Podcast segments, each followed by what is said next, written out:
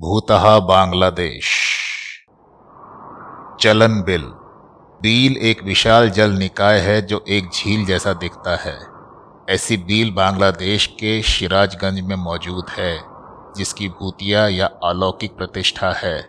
कहा जाता है कि बहुत पहले क्षेत्र में एक स्थानीय जमींदार रहा करता था, जिसके पास अलौकिक शक्तियाँ थी। उनके आकस्मिक निधन के बाद रातों रात तीन मंदिर अचानक बन गए।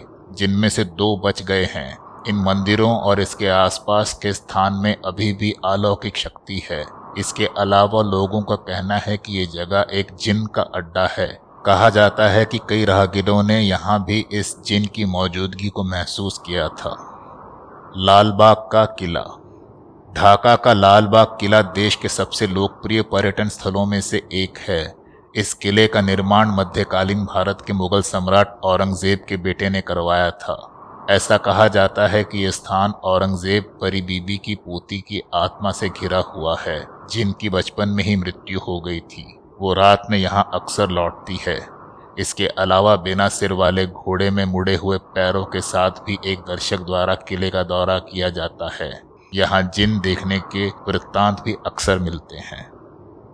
फोए की झील लालबाग किले की तरह चटगांव में फोए झील का सुंदर परिवेश भी नियमित रूप से बहुत सारे आगंतुकों को आकर्षित करता है। लेकिन इस जगह को दो भूतों का अड्डा भी कहा जाता है। एक को व्हाइट लेडी और दूसरे को ब्लैक लेडी कहा जाता है।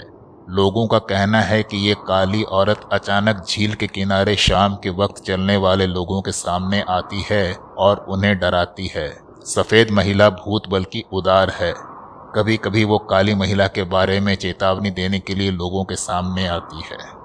ढाका, चटगांव, हाईवे। दुनिया भर के विभिन्न देशों में व्यस्त राजमार्गों के पीछे भूतिया कहानियाँ हैं। ऐसा इसलिए है क्योंकि इन मार्गों पर नियमित रूप से मौत की दुर्भाग्यपूर्ण घटनाएँ होती रहती हैं। बांग्लादेश में ऐसा हाईवे जो ढाका और चटगांव को जोड़ता है, में प्रेत सहयात्रियों की कहानियाँ हैं। जो भारी वाहनों को गुजरने से रोकने की कोशिश कर रहे हैं। इस हाईवे का सबसे प्रेतवादित इलाका मीर शराय है, जहाँ इस तरह की कई घटनाएँ हो चुकी हैं। सुंदरबन वन। सुंदरबन को बांग्लादेश के ताज में कहना कहा जाता है।